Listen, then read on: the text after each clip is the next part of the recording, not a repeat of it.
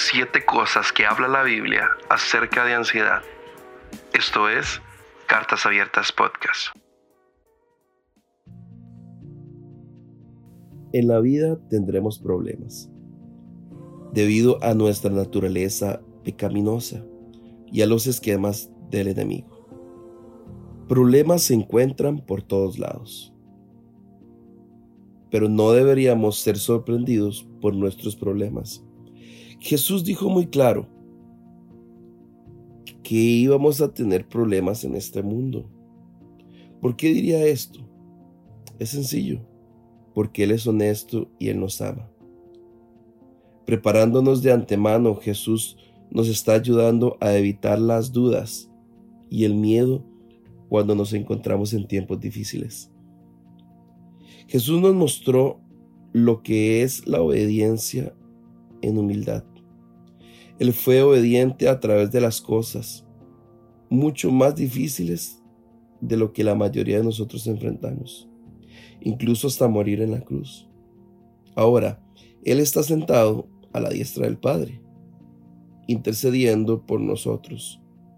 Esto nos consuela al saber que tenemos a un amigo que se compadece de nuestras debilidades.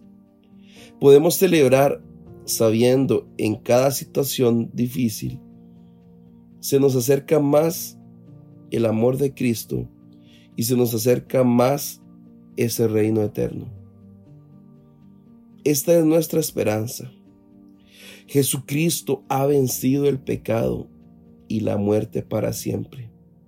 La muerte no pudo retenerlo. La tumba no pudo contenerlo. El poder del pecado no pudo vencerlo. Y la oscuridad no puede prevalecer contra él.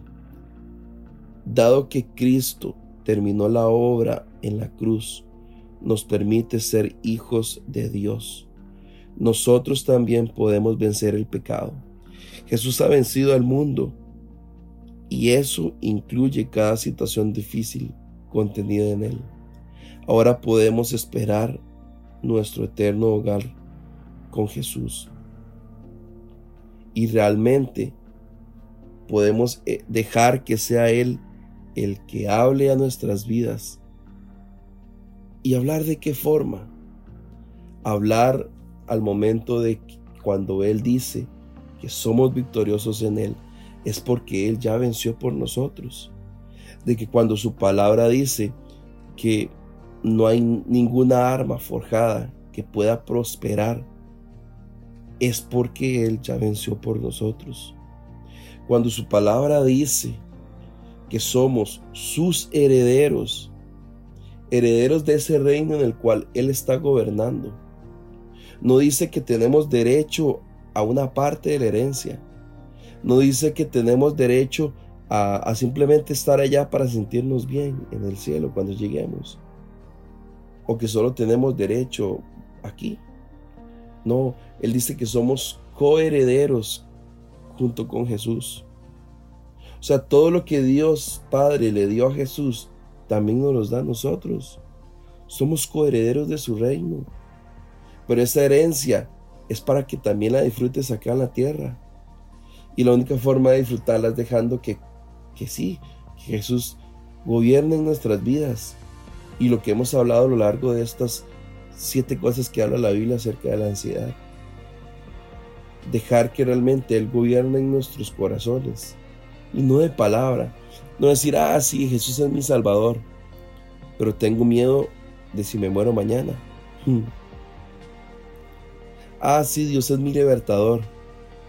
Pero hay ataduras de ansiedad que no nos dejan vivir tranquilos. Así que hoy lo que le puedo decir es que tenga confianza en Él. Juan 16:33 dice, yo les he dicho estas cosas para que en mí hayan paz.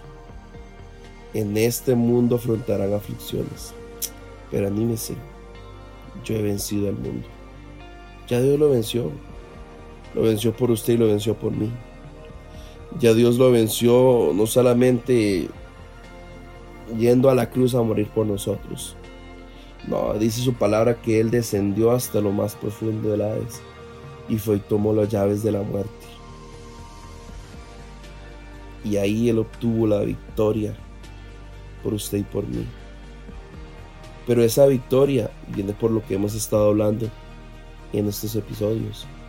Declarar su palabra, creer en su palabra, rodearnos de gente buena, gente amada por Dios, de gente que ama a Dios.